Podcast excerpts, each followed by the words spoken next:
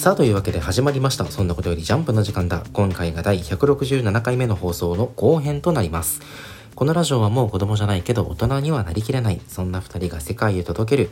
奇想天外高等無形絶対説明ジャンプ感想ラジオとなっております。お相手は私太田とそして私田中でお送りいたします。さあ今週のジャンプは2022年第50号。一ノ瀬家の滞在が表紙関東カラーとなっております。それではもう一度今週のアンケートのおさらいをやっていきましょう。それでは私太田から1位一ノ瀬家の滞在2位青の箱。そして3位は僕とロボコとなっております。はい。私田中は今週の1位は同じく新連載。一ノ瀬家の滞在そして2位ワンピース。3位高校生家族となっております。この後半パートでは青の箱高校生家族僕とロボコの感想についてお話ししていこうと思いますそれでは1作品目参りましょう。どうぞ。レストインピース蝶のひな。青の箱シャープ77それでも。もう先週と同じですよ。レストインピ蝶のースひなは二度死ぬんだよね。本当に。かわいそすぎるよ。いやもう言うことないんですよ。今週青の箱は本当にもう。本当にねあレストインピースに全てが集約されている先週に引き続きひなちゃんがあの丁寧に振られた。丁寧だったね今週。丁寧だったよ。ね理由もねつまびらかに。そういう面から振ところよ。これがあれじゃないの。あの路地払ってやつじゃないの。なんかでもね結局そのひなちゃんも大輝くんもそのこのね恋愛っていうシチュエーションじゃなければ2人の良さが出てるのよ。はあはあ。ひなちゃんはひなちゃんでさその大輝くんに振られてもうん。嫌だって即答するだけのさポジティブさであったり、うんうん。自分らしさ芯を持ってる、まあ、キャラクターなわけじゃん。はいはい。だからあのねたとえどれだけ振られようとあの前向きに自分をアタックし続けるからって言えるだけのエネルギッシュなあ女の子なんだしうん。大輝くんもそれに対してあのね不誠実になことをするわけにはいかないから、うん。こんな不自然な関係は続けられないって言ってあの関係やめやめようっていうそのねまあはっきりと振るだけの真面目さを持ち合わせた好青年なわけで、2人ともこのそれでもいいから好きでいさせてっていうのもいやいやあのそんなのやめてほしいっていうの2人ともなんかそれぞれの良さゆえのなんかねこのトラブルなのよね。うんはあでもまあね彼らがもう少し大人になればひなちゃんはひなちゃんであのボスだけじゃなくてさ引くような駆け引きっていうのもきっと展開できたんだろうし大輝くんは大輝くんでその曖昧な関係を不自然だと思いつつも、まあ、なんとか継続していくだけの器量っていうのがあったんだろうし解消があったんだろうし、まあ、彼らが一重に高校生だったがゆえに起きた不器用な悲劇ですね。まあ不器用だよね2人ともね。うーん。なんかでもなんかでもやっぱ、ね。なんかでもやっぱねこう大輝くんダメだよって思っちゃうな。やっぱひなちゃんに感情移入してる分ねうんそうね。まあでもそうね。作品的にそのねそうずっと保留のままでいるのもそのひなちゃんと付き合いますって承諾するのも今週みたいにお前とは付き合えないって拒否するのも、まあ、どうしても叩かれるよ大輝くん。何をしても。うんうんだからまあかわいそうな役回りとも言えるけどやっぱでももうちょっとこう手心というかね全員な親風に言うとこうね人の心とかないんかって思うよね。うんなんかちょっと思うのはここあの良くない見方をするとうん。あの過去のジャンプラブコメのうん。逆張りしてるだけなのじゃないかなっていう不安はちょっとある。あーまあここまでね真正面から振ることなかったもんね今までのジャンプラブコメって、そうヒロインレースがあの展開されていく中でその明らかに本命ヒロインじゃないにもかかわらずあのね可能性がないことを明言せずに、えずるずるとそのキャラクターとの、まあ、ラブの米を展開していくっていうのはまあ珍しい話じゃないじゃない。うん青の箱ってあの今までのジャンプのラブコメっぽくない部分が受けてここまで来てるからなんかその逆をいけばなんかドラマがうまい感じに展開するんじゃないかみたいな浅はかな考えじゃないといいなとは思う。まあね。まあそんな作品ではないようなまあ気もするけど。あくまでこのキャラクターたちのドラマとして俺は読んでいきたいな。だからやっぱそれこそねその三浦浩二先生がキャラクターそのそれぞれのキャラクターはこういうやつだっていうのをちゃんとつかめてるってことなんじゃない？やっぱうん。ね大輝くんならこう言うだろうしひなちゃんならこう言うだろうっていうのがやっぱ作者の中で確固たるものとしてあるんでしょう。だからこんな手心のない展開になるんだろうなと思うけど。こんなまっすぐな目で無表情でそれでも俺の好きな人は変わらないってね。ね分からんじゃんそんなん。変わることあるよって思うよ。ねその言葉がなんかねどれだけ相手を傷つけるかっていうね。ねえその視点がないよね。ごめんねとかじゃなくてさ。そう。だって今論週さ破しにかかって本当にそう。だ路地腹なのよ。本当に。いやで今週しかも大輝くんさひなちゃんに対してなんでこんなに醜くなっちゃうんだろうって言ってんのよ。ひなちゃんに対してじゃないかもしれないけどねその我々もっと広い意味での私たちって意味なのかもしれないけどこんな一生懸命な女の子捕まえて醜いって言うか？って思うよ。なんかかわいそうに。うんうんうん。そうよ。俺は今週の「青の箱」読んでもなんか悲しさとかよりももう大輝に対する怒りが湧いてきたもんね。まあしょうがないけどね。逆に俺たちが高校生の時にこんなこと言えるかって言われるとそら言えないけどさ。そうこ ちなみにあの、うん。今週のこのあの大輝くんのために弁明しておくと、うん。こなんでこんなに醜くなっちゃうんだろうはこれ大輝くんの言葉じゃなくてひなちゃんの言葉なので。あそうなの？ひなちゃんの言あ葉です。ひなちゃんの言葉なのこれ。そうです。新体操ならうまくいくのに そう。あ俺ちょっと大輝くんに対する怒りが強すぎてこれ大輝くんのセリフだと思った大輝くんがひなちゃんに対してあいつ新体操だったらあんなにすごいのになんで恋愛だったらこんなに醜いんだって言ってんのかと思った。あ違うんだね。あもうそんんなこと言ってたあごめんごらめんごめん。もう俺。あそこ俺が悪かったわ。いやいやいやいやあー危なかった。危なかった。たシュプレヒコールするとこだった俺三浦浩二に。あ危なかった。そんなこと書かれてたら。でもこれ大輝くんのセリフとしても読めないあ叙述トリック？だから本当の答え合わせはアニメ化された時かもしれないよ。確かにね。実際に声がついてみないと。俺わからないんだ。のぶとい声で言うてるかもしれんからさ。あのーそうなのよ。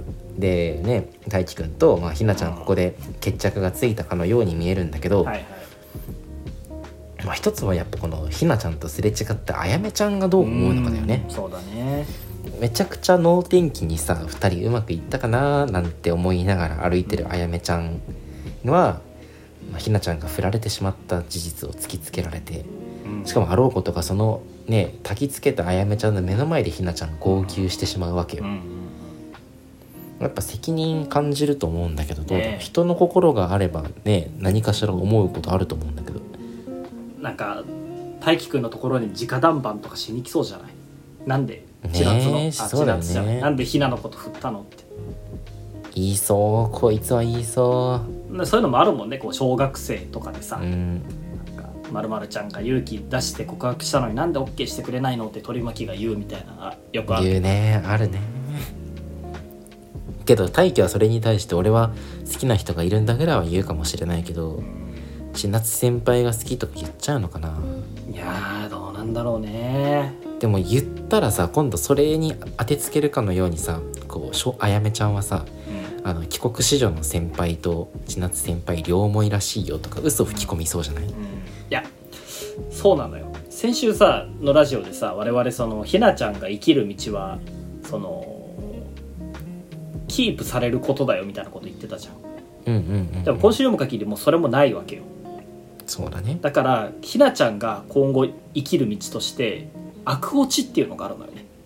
うーん。がここであやめとひなが結託してもう大輝と千夏先輩が同棲してるってことをもう学校中にばらまけばいいわけよ。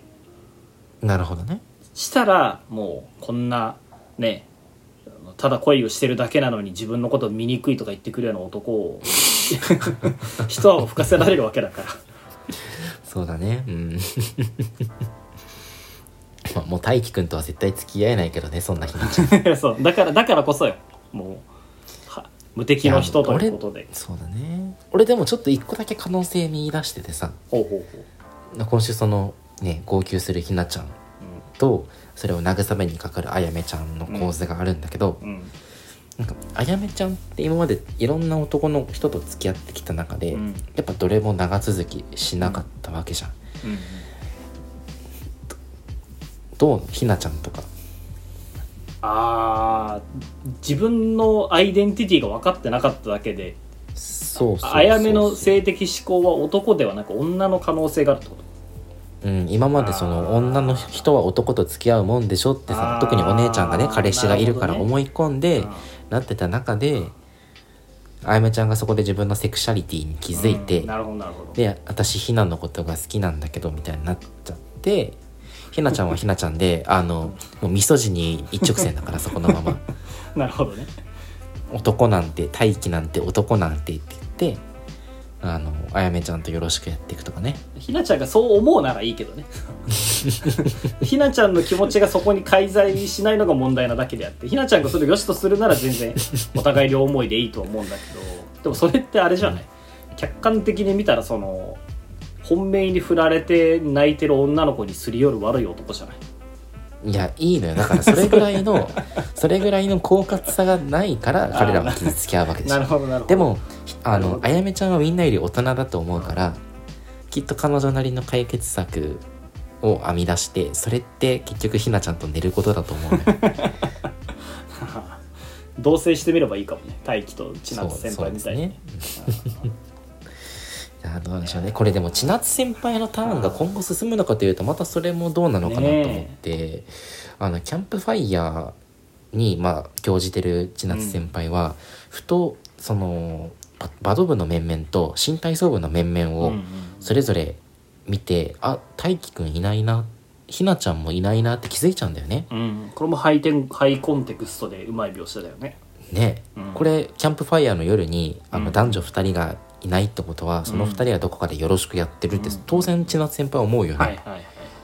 しかもさあの翌朝になってみればさいつもあの仲のいいはずのひなちゃんと大輝くんがなんか妙な距離感そこに生じさせてるわけよ。うんこれねその当事者からしたらもうフリフリフラレの関係だからもちろん気まずくて話さないんだけど何も知らない人から見て外野から見たらさなんかこれちょっとあったんじゃない？大人の階段登ったんじゃない？みたいな そっちの誤みたいな、うん。そう距離感に見えてしまってもおかしくないのかなと思ってよそよそしさがね逆に。千夏先輩にその頭あるか？先輩ない分からん分からんけどね。あるかもしれんけど。まあでもその何があったかまでは分からんけど前日までと違うなら何かあったっていうことは分かるだろうね。ねそうそうそうそう。でなんかあのー大輝くんにそれこそ何かあったとか昨日ひなちゃんと何かあったって聞けばいいんだけど聞かずに勝手に距離置いたりするとまたこうね、うん。全員がこう不幸なルートに進んでいくよね。なるほどね。全然話進まんなあの箱。進んではいるというかイベント起きてるんだけどね。結局進まんよね。やっぱた大輝くんと千夏先輩っていうところがやっぱなかなか進まないからなんとも言えないところではあるけど。いや本当に早く今度は千夏先輩にね大輝くんから告ってほしいとこなのよ。これひなちゃんの男気に当てられてね。うん。うんいやなのに来週来週。なのに来週バドってどういうこと？いや俺これ期待してるよ。なんで？何に期待すんだよこれ？なぜかっていうとやっぱ高校生ぐらいまでの年代における一個上って大きな差があるわけよ。ああそうね。実際の年齢より。って考えるとやっぱこの大輝くん大輝くんってやっぱ経験がいろいろないからこそこんな不器用なことしていってるわけで自分のこのモヤモヤは結局頼れる先輩であるあの羽生先輩にしか解決できないと思うからさ。なるほど。そう。だからもう一個上っていうすごい大きい胸にねこう体を預けていろいろ悩みを解決してもらおうよって俺は今思ったね。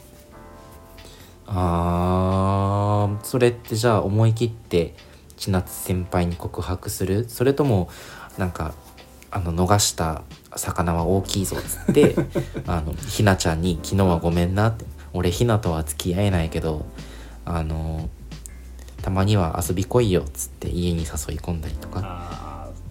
だとしたら羽生先輩がこの漫画で一番悪いやつになるけど。悪いよね いやまあその実際に言葉交わさないかもしれないよ。大輝くんはだって、うん。昨日ひなに告白されたんですよ。なんか軽く言う男じゃないからさ、まあそうね。ううん。んだからねその まだ呪術廻戦の引き合いに出して悪いけどさあの相撲を取って吹っ切れた舞さん舞さんみたいにこうバドミントンを通していろんな会話をするんじゃないきっと。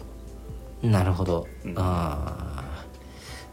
実力者同士にしかこうわからないね。そう。シャトルを通した会話なんだ。そうそうまあ正面から戦うだけがバドミントンじゃないぜって言ってくれるのかもしれない。いいですね。じゃあ次回消化試合ということで。楽しんで読んでいきましょはい、うはい。それでは今週次の作品です。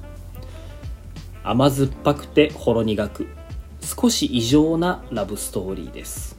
高校生家族第110話恋の潮時い、やーー、高校ね、生家族も今週良かったよ。素晴らしい。素晴らしいよね。ちょっと。こんな高尚な恋愛漫画がジャンプに掲載される素なんて。晴らしい。素晴らしいもすごいよね。あのーめっちゃ切ない話じゃん今週も言ってしまえば、ううんうんうんうん。あの甘酸っぱいけど切ないっていう話なんだけど肝心なところでやっぱり一郎とかそのお母さんとか妹とかが登場するのってもう高校生家族110話読んできてもう分かってるわけよ。どうせ家族が出てくるんだろうっていうのは。分かっていても驚くし笑ってしまうっていう凄さがまずあると思ってて。でそれがなんでその、もう家族が登場するのは分かってるのにこんなに面白く感じるのかっていうとそれもこれも本来高校生家族はギャグ漫画なのににもかかわらずラブコメ部分の描写が圧倒的にうますぎるというところなんだよね。うんいやそうなのよ。そうなのよ。今週ラブコメうますぎるんだよな。めちゃくちゃうまいよね。あの。言うならばねその恋愛漫画における大山場じゃん。告大山白シーン。それも三角関係の告白シうんうーんうん。ン、ななのにさその告白シーンちゃんとやってのけた上、うん。負けヒロインの処理まで余念がないのやばいよね。すごい。1話だよしかもこれを。すごい。ギャグ漫画のページ数でね。本当に。孝太郎のそのね告白まで至るシーンもすごくいいじゃん。これもまた等身大でさ。うんうんうん「ごめんあと1分待って」とか正直に言っちゃう孝太郎もめちゃくちゃね可愛いしそれを受けて自分の身に何が起こるかっていうのがもう分かりきってる弓木さんもあのね可愛いしっていうところでまあ結局親父が登場して台無しになるんだけどそのどさくさに紛れてちゃんと告白させるのがめちゃくちゃ偉くない？うんうんうん。ちゃんと言わせるっていうのそう、さらっと。好きってことだからって言わせるのもめちゃくちゃいい。めちゃくちゃめちゃくちゃ甘酸っぱいじゃんって、甘酸っぱい。しかもこれ告白した後のセリフがさうん。なんか「家族ともどもよろしくお願いしたいです」っつっててさ、ね結婚する時のやつじゃないって突っ込まれはするものの、うん。なんかあれだけ家族に自分の高校生活邪魔することを最初ブーブー言ってたさ高校生活諦めてたああの孝太郎が今週ほど。どれだけ家族に告白を邪魔されても、まーあそれに動じることなく最終的には家族ありきの高校生活を受け入れるだけの強さを兼ね備えたっていうのはこれキャラクターの成長として眩しいよあー確かに。ね確かにそうだね。なんか大人になったなと思ってねなるほどね。子供じゃん言うなら家族親うぜえしとか言うのって。んんん。けどそれから大人になっていくに従ってその親のまあ立派さだったりとか自分の至らなさ逆になんか親も親で頑張ってるんだなとかいろんなことを考えてでそこでなんか家族を受け入れるだけの受容できるだけの心っていうのがようやく備わるんだと思うんだけど孝太郎この連載を通してねいや告白邪魔されても邪魔はされてないんだけどね告白に乱入されても、うん。受け入れるだけのこの、まあ、度量の広さっていうのをね備えたいい男よ。なるほど。そうなるほどね。高校生家族という作品のテーマまでもここに持ち込んでくるっていうね。いやそうですよ。素晴らしいね。でここまででさもう大満足なわけじゃん我々としては。うんうんうん。こっから屋敷さんのパートに行くのがやばすぎるんだよこれめちゃくちゃいいよね。めちゃくちゃいい。うん。何がいいっ屋敷てさんね。私このままだったらあんなに嫌ってたお母さんと同じことしてたって自己嫌悪に陥らす解像度が高すぎるのよ。これもまたその三浦浩二と同じくこのキャラクターならこうするだろうっていうのが確固たるものがあるのよね仲間先生のう中に。んこれは素晴らしいなと思ったしそれを踏まえての、ね、星綱を夜空に巻くというこのロマンチックなシーンですよ。ロマンチックこれ失恋のねあの描写としてさ、まあ、要はあの孝太郎君に渡したかった星綱を海に捨てるわけだけど、うん。これって自分の孝太郎への恋を捨てます、恋心を捨てますっていうメタファーだよね。うん、うんうんうん。いやーこれいいよ。メタファーをねもしかしてこれ不法投棄に当たるのかしらまた悪いことしちゃったっていうこのあくまでもそのねいい子学級委員長としてのいい子っていう自分とそのすいい子であろうとししなさいってずっと言われてたお母さんへの反発っていう意味での悪い子っていうのをこの、ね、屋敷さんっていうキャラクターの中でちゃんと立たせるっていう。また悪いいことしちゃったって言った時にあのなんか悪いことして反抗したいと思って学校抜け出した孝太郎を追っかけてきた時のあのね、えー名シーンね。民家の塀をね、あの2人で歩くっていうシーンがフラッシュバックしましてで捨てたはずの恋心が、まあ、やっぱりまだ断ち切れてなくてあの涙を不意に流してしまうっていうのが美しいよね。見てるか三浦浩二 三浦浩二は三浦浩二でいい漫画描いてるよ。けどやっぱ仲間先生これやばいよね。俺ジャンプのラブコメで一番好きなシーンかもしれん今週。屋敷さんさ失恋のそのうん。星綱捨てる描写めっちゃいいし、うん。あとその私お母さんと同じことしようとしてたっていうのもこれもある種のその高校生家族だなと思って。ああなるほど。そのねえっと孝太郎に関しては自分の親を受け入れるっていう意味で大人になったんだけど、うん屋敷さんは親の言いつけを守って優等生だった自分から脱却する？親から自立するっていうことで今週大人になれたんじゃないかと思うのよね。これってどっちも大人へのなり方として正しいと思うしでも人によってどっちを取るかどういう風に育ったかにもよるしね。正解がない中でそれぞれのあのまあね自立っていうのを描いてくれたんじゃないでしょうか。深い漫画だね。これね今週恋愛漫画であると同時にねななんていうかそのアイデンティティの確立とかさ なんか高校の現代文みたいな、うん。えー出題されるようなテーマのね小説みたいな読み味もあるのよね。えこ今年のセンター試験高校生家族かな現代文。で出る出るもう。あのなるほどなね論論説小説 あの古文漢文来た後もあれ漫画だから。なるほど。大問5が出第るわけだ。5の科目そう 漫画ですから。で高校生家族が出る。このモノローグにこのモノローグのコマに当てはまる文言を選びなさいとかね。まあね。なんか。エイリアンズエリアのこのあの意味深な一コマの意図を読み解きなさいとかね、それはあの予備校講師たちにこれはグロモンなので解かなくていいですって言われるやつだから。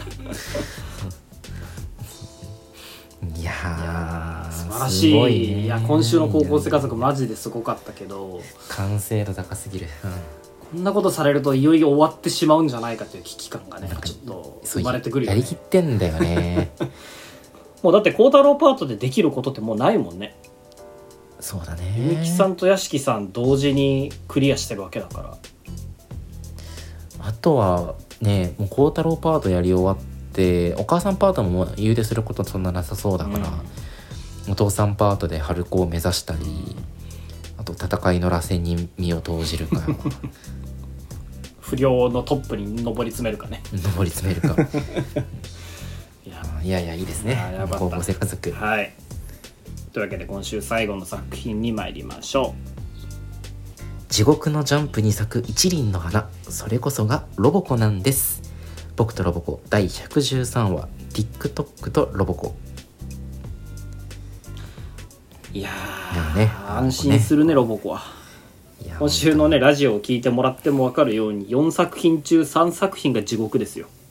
いや重たかった重たかったよ今週のジャンプ。ねえ本当にいや面白いんだけどね。うん。ただなんか僕とロボコは本当にもうね清涼剤ですね。ジャンプにおける。安定してるよね。たまに気が狂ってホラー界やるけど、それ以外は本当に安定してほんわか面白い作品ですよ。いや本当あのーねえっと僕とロボコまあアニメ化なわけですよ。うんうんうん。まずは。アニメ化なんですけれどもまさかのそのロボコの声優がチョコプラ松尾。これびっくりして。びっくりしたね。日曜日ぐらいジャンプ発売の1日前ぐらいだったかな公表されたのが、うん。ああそうなんだ。でツイッターでアニメ PV 完成みたいなの回ってきたからさ再生してみたらさなんか、おじさんの声でロボコが喋り始めて。あの声の高いおじさんの声ね。ねびっくりした。びっくりしたけどなんか意外と悪くはない。あそう。俺もね嫌いじゃないのよ。ねなんか、うん。逆まあ言うてギャグ漫画だし、うん。こっちの方が面白いでしょ。なんかでもアニメ化されるって言われて例えばそのロボコだけめちゃくちゃ声があな何そのアニメ化するって言われてロボコはこんななりなのに声だけめちゃくちゃ可愛いみたいなギャグやるのかなとか思ってたんだけど。ああはいはいはい。例えばその花澤香菜とかねが声当てるとかやるかなとか思ったんだけど、なんかまっとうにロボコらしくコミカルなその感じになってて俺はすごい好きだよ。嫌いじゃないよ。これであのロボコがエネルギー切れを起こしてね可愛いオーダーメイドっぽくなった時だけそういう女性声優当てたりとかはあるのかもね、うんもね、まあ、チョコレートプラネット自体がね器用な人たちだしね。そうだね。芸達者だよね。うん、そう芸達者だから松尾もなら全然問題はないんだろうなと思うけどなんかやっぱ世間の評判はやっぱ悪いんだよね、あーなるほどね、うん。ちゃんとした声優使ってほしかったとか松尾はやっぱ荒が目立つとかいう声もやっぱちらほら目にはしてていや俺はそんな悪くないんだけどなとか思ったりしてね。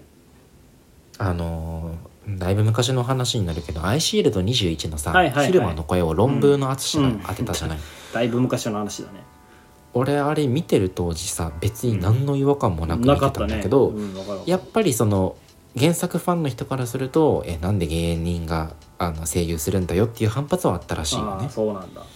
だからまあオタクってそう言いたくなるもんなんでしょうけど そのターゲットであるアニメのメイン視聴者である少年たちからすればもう全然気にならないんだと思います、それ言い出したら俺そもそも5分アニメのこと自体が気に入らんのよねああそうこれ何おはスタかなんかで流れるの？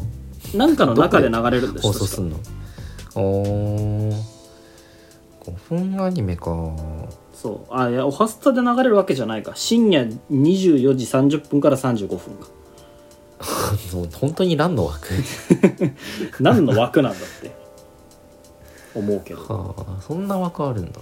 ね、しっかり30分やってやれよと思うんだけどね。いや思うよね。うん5分宮崎先生アニメなのに。念願のアニメか。そう。ちゃんとテーマソングあるらしいしね。でもじゃあテーマソングで 1分半ぐらい使うじゃん。そうそうそう。かわいそすぎるけど。それこそなんかね全部その例えばね今週の話みたいに TikTok に載せるとかねそういうのやってくれてもいいんじゃない、ああそうだね、うん。全話載せるとかでやってネットでバズるっていう感じでもまあ悪くはないと思うんだけど。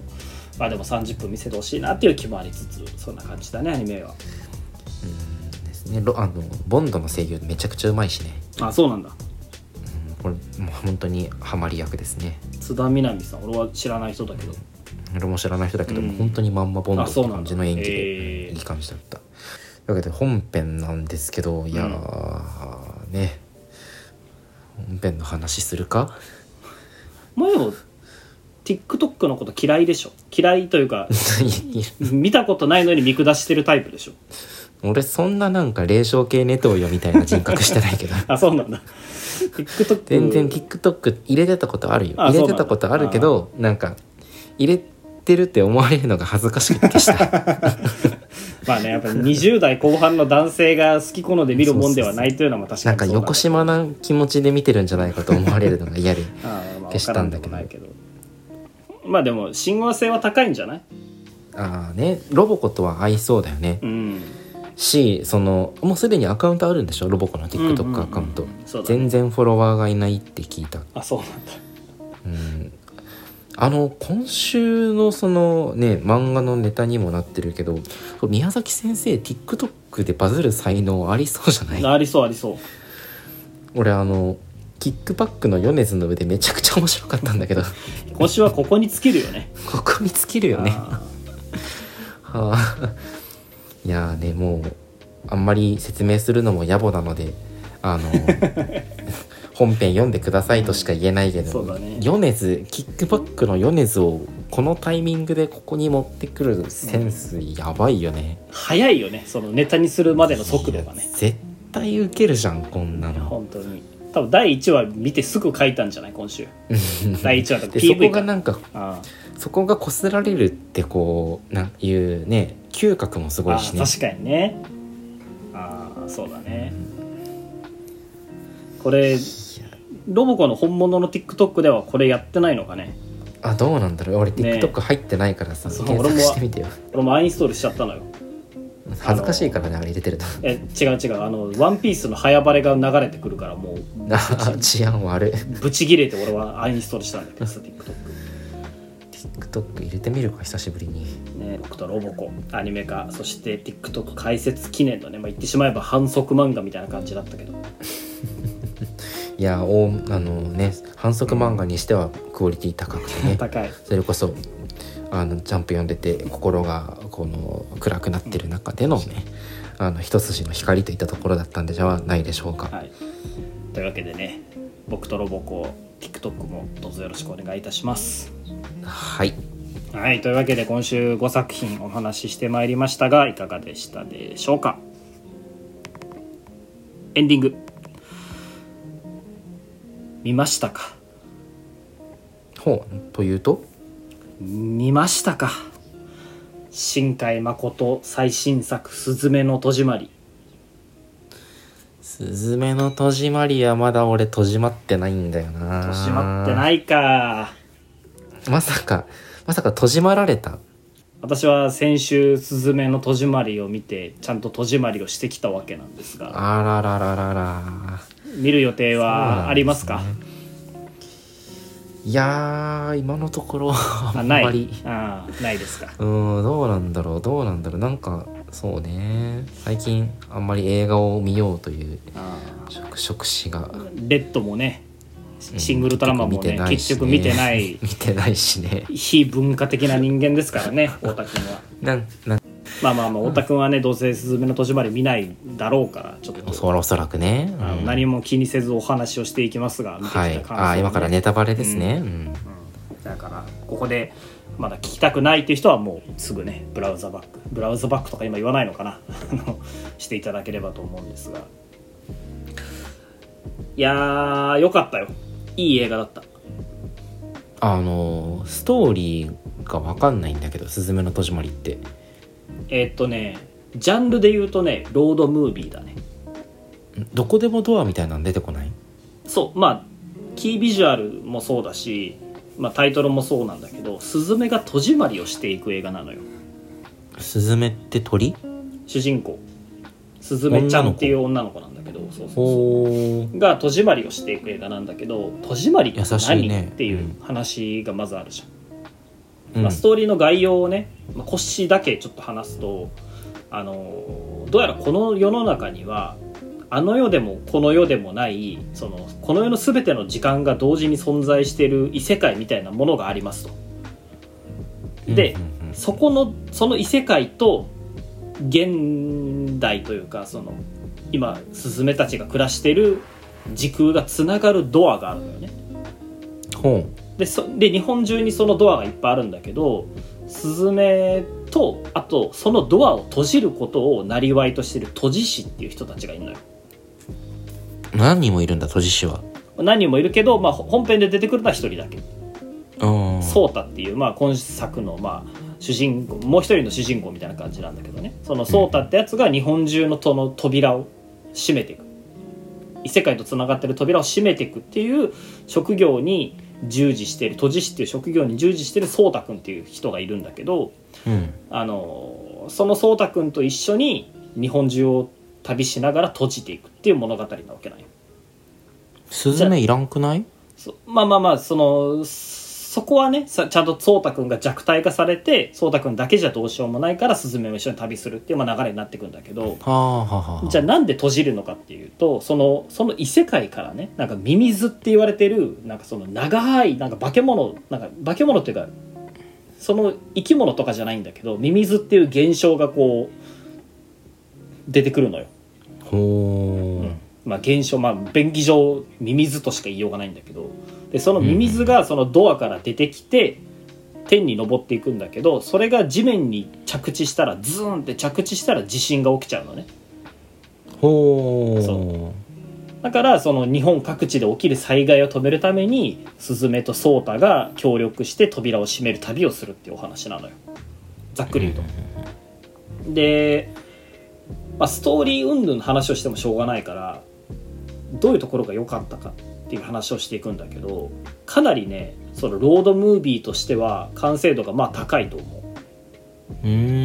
スズメが旅をする中ですごいねいろんな人と出会って本人も成長して最後自分のルーツであるところまで行って帰ってくるお話なんだけど、うんなるほど。その道すがらがねすごいワクワクする。トラブルがあり、うんえ実在の風景。みたいな。あそうそうそうそうってこと？あの、ほううん、日本日本縦断していくんだけどスタート地点がスズメのが今住んでるところである宮崎県なのよ。九州。のへえへえへえあ九州、結構端っこスタートだ。そうそうそう。からまあひょんなことからその旅に同行することになって次四国に行くのね。愛媛県。うんうんで神戸に行って東京に行ってで最後福島県に行って終わるんだけどうんその道中がすごいワクワクするお話なの。ほっていうところがまず良かった点の一つ。ううんうん。いいねでロードムービーは。そうそうそう、でもう一つがそのなんていうのかな。キャッチーなポイントがたくさんあるのよね。ほっていうのがそのソータが弱体化されるっていうじゃん。ううん。それがなんで弱体化されるかっていうとソータがスズメが子供の頃使ってた椅子に魂を取り込まれちゃうのよね。あなんかポスターかなんかに椅子映ってたわ。そうそうそう。あの椅子がソータなのよ、だからソータの姿を元に戻すこととその扉を閉じる手伝いをしてるっていうのが、まあ、そのスズメが旅に出る理由になるんだけどじゃあなんで椅子になったかっていうと、うん。その扉が開かないように蓋をしてた要石っていう石があるんだけどはいはい。ミカルゲてるやつだ。そうそうそうそうそう。でその要石をスズメが抜いちゃうのよね。うんで物語の後半で明らかになるんだけど要石っていうのは人柱的にもう歴代の都知師たちがその要石に姿を変えてその扉を開かないようにする役割してるんだけどスズメがその要石を取っちゃって、でその要石が猫になるのよね。その猫っていうのがそのかつて都知師だったやつなんだけど。うん。でそいつにの魔法みたいなので颯太が変えられていくのよ変えられちゃうの椅子。っていう中でその椅子と一緒に旅をするっていうことと猫と一緒に旅をするっていうの。の2つの軸というかまあがあって。そういう点でもすごいキャッチーだった。そう3人旅なんだ。まあえー厳密には厳密には2人旅ででスズメたちが行くところ扉を閉めるために戸締まりするために行くところにその謎の猫がいるのね。ほうあ猫はじゃあえっと行く先々になぜかいるみたいな感じなんだ。うん。そうそうそう。可愛い猫もいるしそのソータが椅子になってて可愛いっていうのもあるしラブストーリーもあるしいろんな人との出会いもあるしっていう中でかなり全年齢にとって見やすいお話になってる。あでもなんかすごい内容盛りだくさんっぽいな。めっちゃ移動するし移動するのが本編じゃないからね、そう。っていう中で内容がすごい盛りだくさんだし本編で語られないこともたくさんある結局これって何だったのっていう点もなくはない。じゃあ「君の名は」とかよりも結構難しめ？あれも割とわからなくなる人いたけど、難しくはないよ。話の筋は終えるし終えるんだけどただちょっとハイコンテクストかなっていう気もする。でもそんなん関係なしにアニメ映画としての快楽はすごいあるね。っていうところから考えて多分「君の名は」よりはあのー出来はいいんじゃないかなって思う。なんかね「君の名は天気の子」と比べてうん。こういう話ですっていうのがね今のところパッと届いてなくてうん「君の名は」だったらその男の子と女の子が入れ替わります。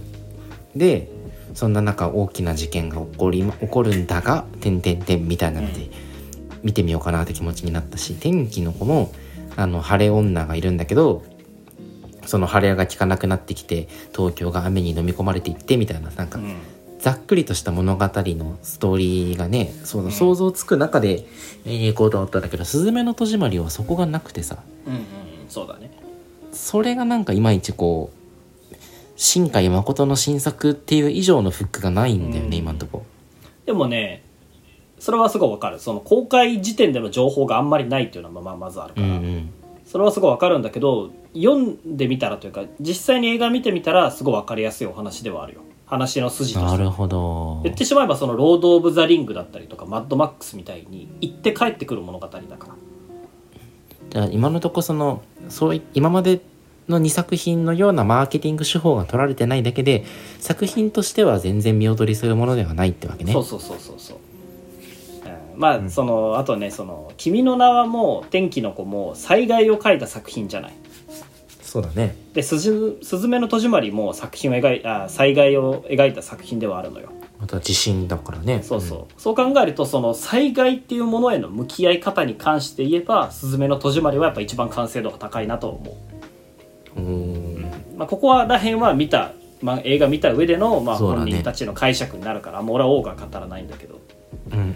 ていうところから見ても「まあ、すずめの戸締まりは」まあ、トータルで傑作でしたよ。そんな新海誠新海誠言ってるようなオタクのねざれ言は置いといて純粋に娯楽映画として傑作だったんでぜひみんな見てください、いやいいですね。今今年は「ワンピースフィルムレッドあり「あのすずめの戸締まり」ありあの大変ね。マンもあってね。あのウルトラマンも大変あの映画が盛り上がってますのでね、ぜひ皆さん、えー、年の瀬にかけて見に行っていか行ってはいかがでしょうか？一番見てないやつが言われてもな重い腰を上げることはないと思うけどね お聞きの皆さんも。それではこんな感じでまた来週のジャンプでお会いしましょう。バイバイ。バイバイ